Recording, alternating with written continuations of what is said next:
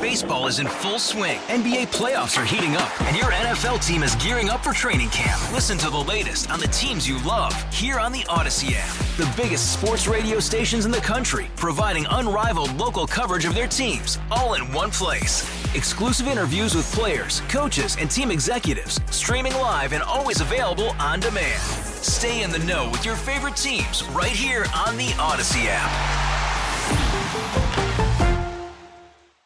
Time now for our daily tech and business report. Today, we are joined live by Bloomberg Tech reporter Mark Gurman. Thanks for your time, Mark. Hi, thank you for having me. So, we're talking Apple. The company just announced the date for its next big product launch. Uh, when is it, and what are you expecting? So the next launch will be on Tuesday, September 12th, so in about two weeks from now. And this launch is going to focus on three main items new iPhones, new Apple Watches, and new AirPods. All right, what do you, let's start with the iPhone, of course. What are you expecting in the iPhone 15? So this is going to be a pretty significant update. So there's going to be four models. The two base models, those are the cheaper ones with aluminum uh, to replace the 14 and 14 Plus they're going to get a lot of new features that came to the iPhone 14 Pro last year. That includes a 48 megapixel camera on the back, a faster chip called the A16, uh, as well as new functionality related to the display, this feature called the Dynamic Island at the top, sort of that new notification area on the Pro models from last year. But the big changes are going to come to the 15 Pro and the 15 Pro Max or the 15 Ultra.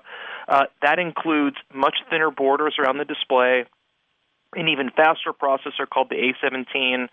On the largest phone, there's going to be a new feature that it's called the periscope camera. It uses special hardware to allow the camera to zoom in further using the actual camera lenses so you get a deeper zoom without degrading the overall quality. So overall, pretty big upgrades, but the biggest change will be the look of the 15 Pro and Pro Max. They're going to switch to a titanium case, so the titanium shell versus the stainless steel they use today. Okay, so does that mean a different color, or I guess it will come in a variety of colors?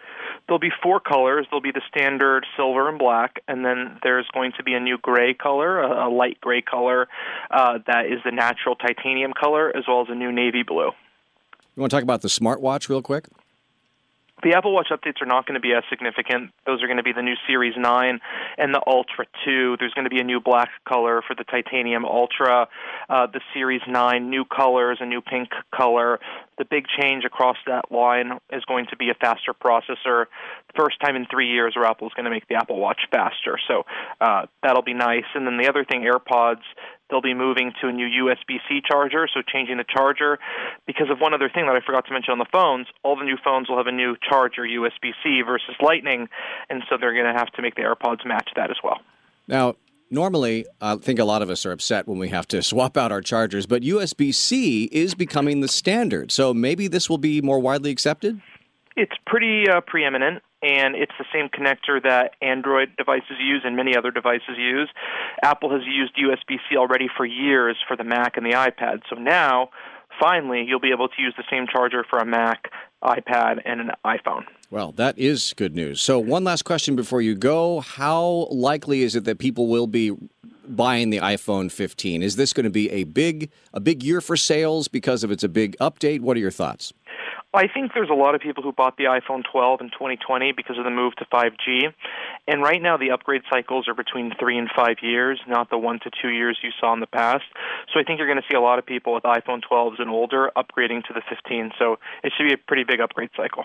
All right. Well, thank you so much. That's a, you know a lot about this even before the announcement. Uh, Mark Gurman with Bloomberg. Thanks so much. Hey, Rob Bradford here. I have set out on a mission with my good friends at FanDuel to prove what I have known for some time baseball isn't boring.